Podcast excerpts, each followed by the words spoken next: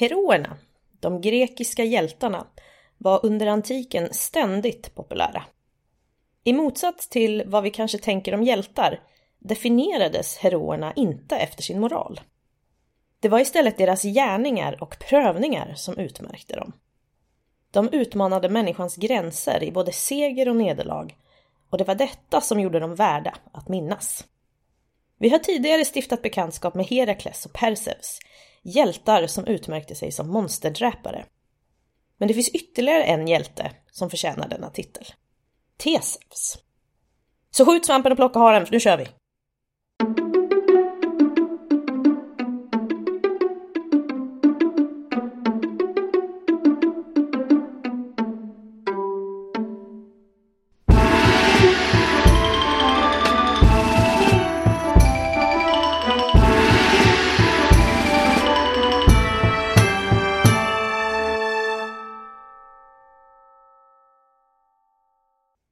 Hej och välkomna till Podius Castus, en podd om antiken. Jag heter Emily och är idag stand-in för Adam, som inte har någon röst. Dagens minisnitt kommer då att handla om Tesevs. Tesevs var en hero vars mest berömda gärning var dödandet av Minotauros, det tjurhövdade monstret som levde i labyrinten vid kung Minos palats på Kreta. Ordet hero har två betydelser och den ena behöver inte utesluta den andra. Antingen är det den dödliga avkomman till en människa och en gud, en så kallad halvgud. Eller så är det en död person vars dåd i livet skänkt kraften att skydda de levande. Man är alltså mer än en människa, men mindre än en gud. Det var särskilt vanligt att en stads legendariska grundare hyllades som hero och kunde få ett tempel i staden. Främst två teman är ständigt återkommande i berättelser om heroerna. Först har vi det äventyrliga uppdraget. En svår resa som företogs för att hämta hem ett särskilt pris. Sen har vi den hårda kampen mot ett fruktansvärt monster. I kombination utgör dessa två teman kärnan hos den klara majoriteten av hjälteberättelserna. Och så även för Teseus. Vår berättelse börjar i staden Aten under Greklands mytologiska tidsålder. Kung Aigeos var utan arvinge och reste därför till Delphi för att rådfråga Pythian, Apollons orakel.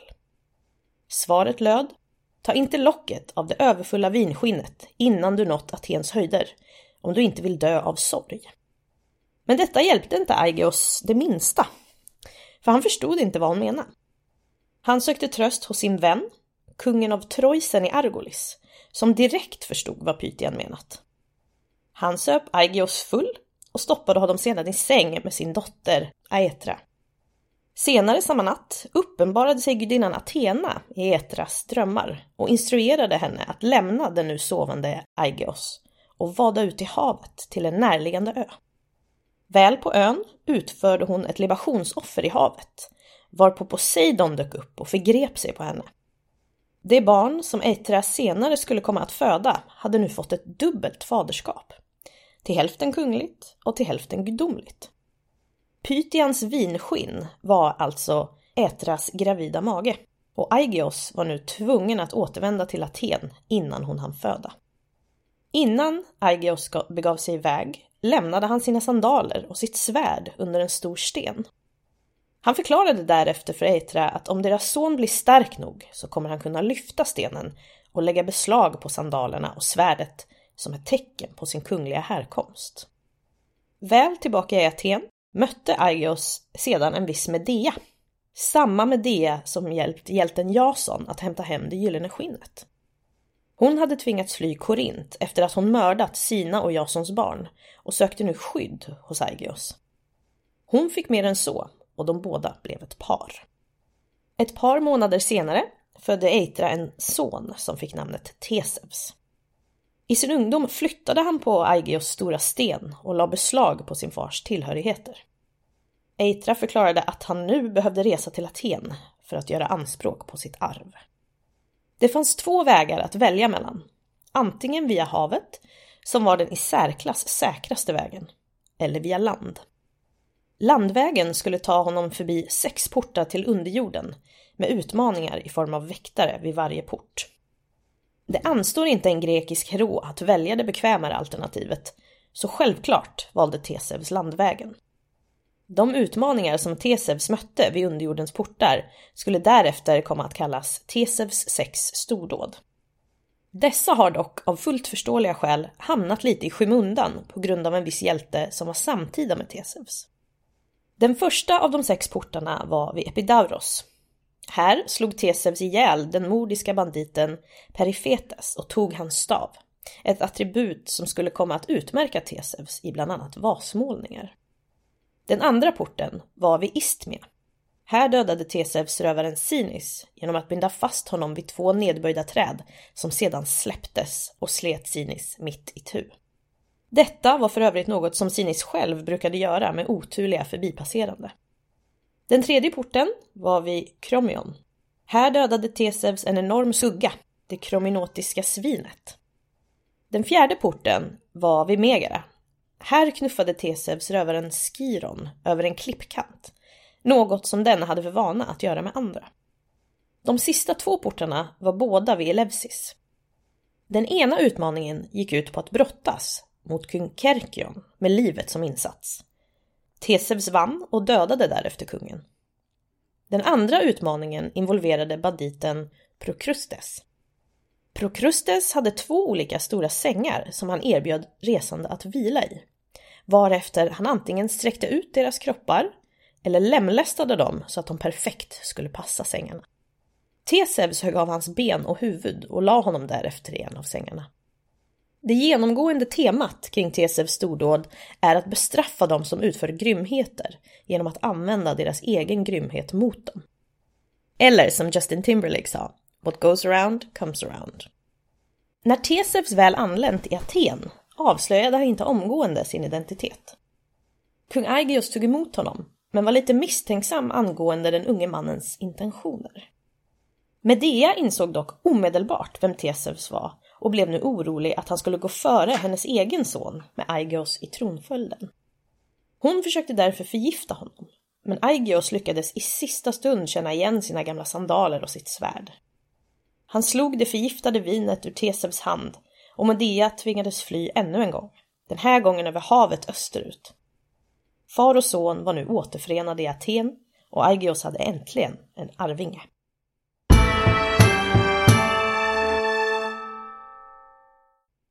Kung Minus av Kreta hade flera söner. Den äldsta av dessa, Androgeos, seglade till Aten för att tävla i de panateneiska spelen som hölls vart fjärde år. Han var en stark och skicklig atlet och vann flera av tävlingarna.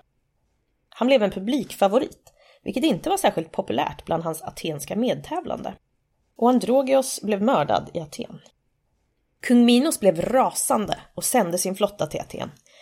Han begärde att Aigios överlämnade sonens mördare.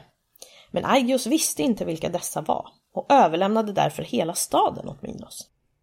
Minos krävde därefter att som straff skulle sju pojkar och sju flickor vart sjunde år skickas som tribut till Kreta. Här finns det olika versioner. Androgios kan ha dött av en olycka eller i regelrätt strid och tributen kan avkrävas vart nionde eller varje år. Men resultatet verkar dock alltid bli detsamma. De atenska ungdomarna skickades till Kreta för att offras åt Minotauros. Kort efter att han tillträtt tronen som kung över Kreta hamnade Minos i en maktkamp med sin bror. Minos bad till Poseidon om att sända honom en vit tjur som ett tecken på gudens välvilja och i gengäld skulle tjuren sedan offras åt guden. Men tjuren var så vacker att Minos behöll den och han offrade istället en annan, fulare tjur åt Poseidon. Men den som bryter ett löfte till gudarna. Poseidon gjorde så att Minos drottning, Pasifae, blev besatt av den vackra tjuren.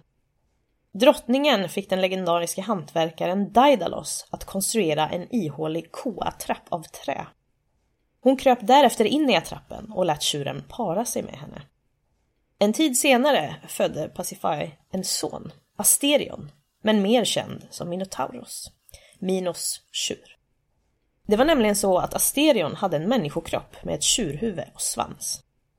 I takt med att barnet växte upp blev det allt mer vildsint och farligt och det visade sig att endast människokött kunde stilla dess hunger. På Pythians inrådan lät Minos konstruera en gigantisk labyrint i vilken Minotauros kunde spärras in. Och ännu en gång var det Daidalos som fick bli kunglig hovleverantör av märkliga konstruktioner. Minos satte sedan sin dotter, prinsessan Ariadne, att ansvara över labyrinten och de människooffer som krävdes. Den tredje gången det blivit dags att skicka tribut till Kreta anmälde sig Teseus frivilligt med syfte att få slut på hemskheterna. Han seglade iväg till Kreta med ett svart segel hissat och han lovade sin far att om han var lyckosam så skulle det återvändande seglet vara vitt. Om seglet fortfarande var svart hade han misslyckats, alltså dött. Väl på Kreta fattade Ariadne omgående tycke för den ståtliga Teseus, som ju hade gudomligt blod i ådrorna. Och hon ville inte se honom dö i labyrinten. På Daidalos inrådan gav hon honom därför en lång tråd, en ledtråd, så att han kunde hitta ut ur labyrinten. På natten ledde hon sedan Teseus till labyrintens ingång och gav honom ett svärd. I vissa versioner har Teseus istället smugglat med sig sitt eget. Ariadne förklarade för Teseus hur man skulle gå inuti labyrinten. Framåt, alltid neråt och aldrig vänster eller höger. Teseus knöt fast tråden vid dörrposten, lovade Ariadne att han skulle ta med henne därifrån om han överlevde och gick sedan in i mörkret. En stund senare hade Teseus nått fram till labyrintens mitt, där han stötte på den sovande Minotauros. Monstret vaknade plötsligt och en vild strid utbröt. Tesevs fick överhanden och lyckades till slut besegra Minotauros genom att antingen halshugga honom med sitt svärd eller att strypa honom. Med hjälp av tråden hittade han sedan tillbaka ut ur labyrinten. Tesevs och de unga atenarna flydde från Kreta tillsammans med Ariadne och hennes lilla syster Fedra. De stannade till på Naxos för att leta efter vatten och här skulle Tesevs lämna Ariadne. Det finns flera versioner om vad som faktiskt hände och hur medvetet själva övergivandet var, men resultatet blir detsamma. Ariadne blev bortförd av Dionysos. Efter Naxos seglar de vidare till Delos, Apollons heliga ö, där de offrade åt guden och utförde den första så kallade trandansen, Geranos. Denna dans skulle sedan komma att bli ett av kännetecknena för Apollonkulten på Delos. Den utgjordes av snäva svängar och flytande rörelser som ska ha efterliknat de som utfördes inuti labyrinten på Kreta. När Tesevs skepp sedan äntligen närmade sig Aten stod kung Aigeos och höll utkik vid Sunion, Attikas sydligaste udde.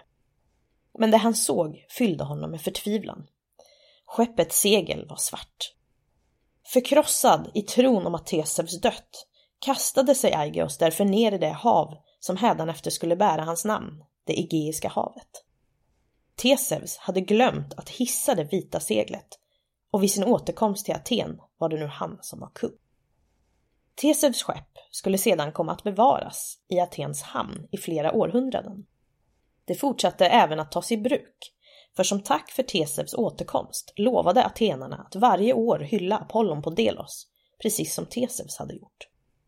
Varje år sändes därför en delegation till Delos ombord på skeppet för att skänka offer åt guden. För att säkerställa skeppets sjöduglighet bytte man successivt ut de plankor som blivit alltför slitna. Detta försåg Atens filosofer med en intressant frågeställning. Om nu alla skeppets plankor byts ut, är det då fortfarande Tesevs skepp? Denna paradox kring identitetens natur kallas därför ännu i våra dagar för Tesevsskeppet.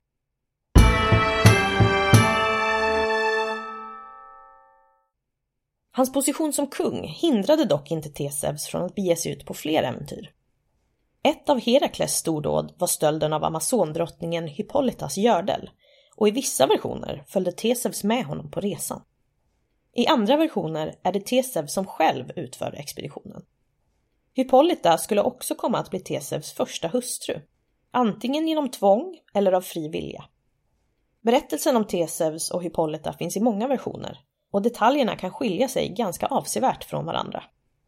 I en version anfaller amazonerna Aten för att hämta hem sin drottning och i en annan är det inte ens Hippolyta som Teseus gifter sig med utan hennes syster Antiope.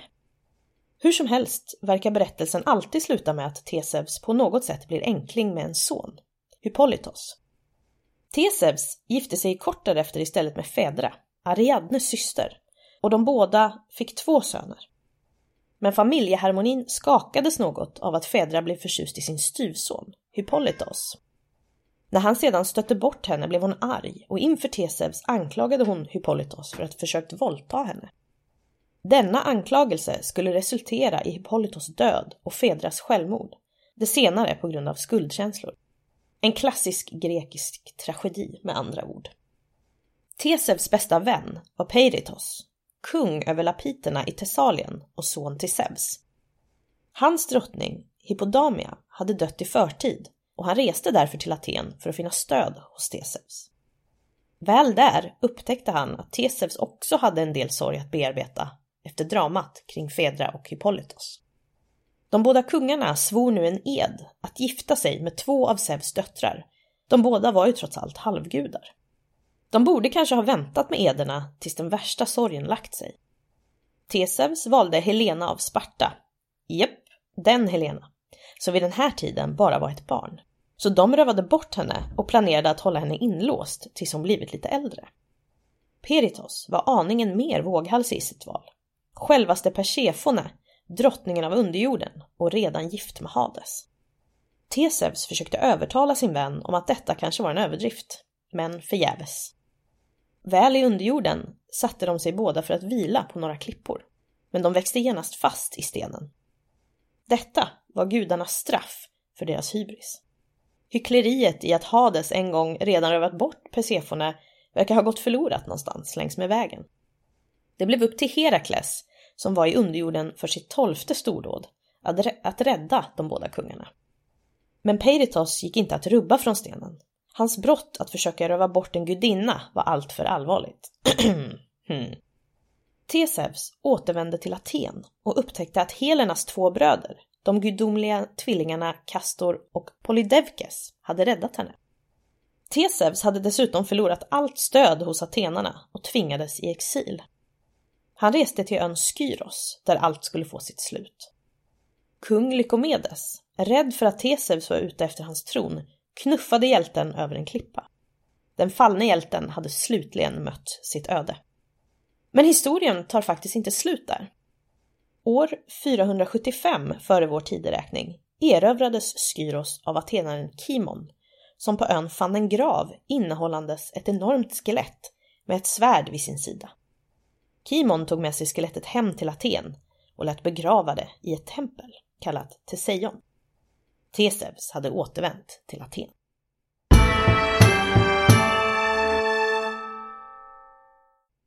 Jag heter Emily och ni har lyssnat på Podius Castus, en podd om antiken. Vill ni veta mer om grekiska heroer kan ni lyssna på minisnitt 6 om Herakles, minisnitt 21 om Jason och argonauterna och minisnitt 50 om Perseus. Följ oss gärna på Facebook och Instagram och vill ni komma i kontakt med oss kan ni även göra det på poddiuskastus.gmail.com. Och med det så säger jag tack för idag och på återhörande.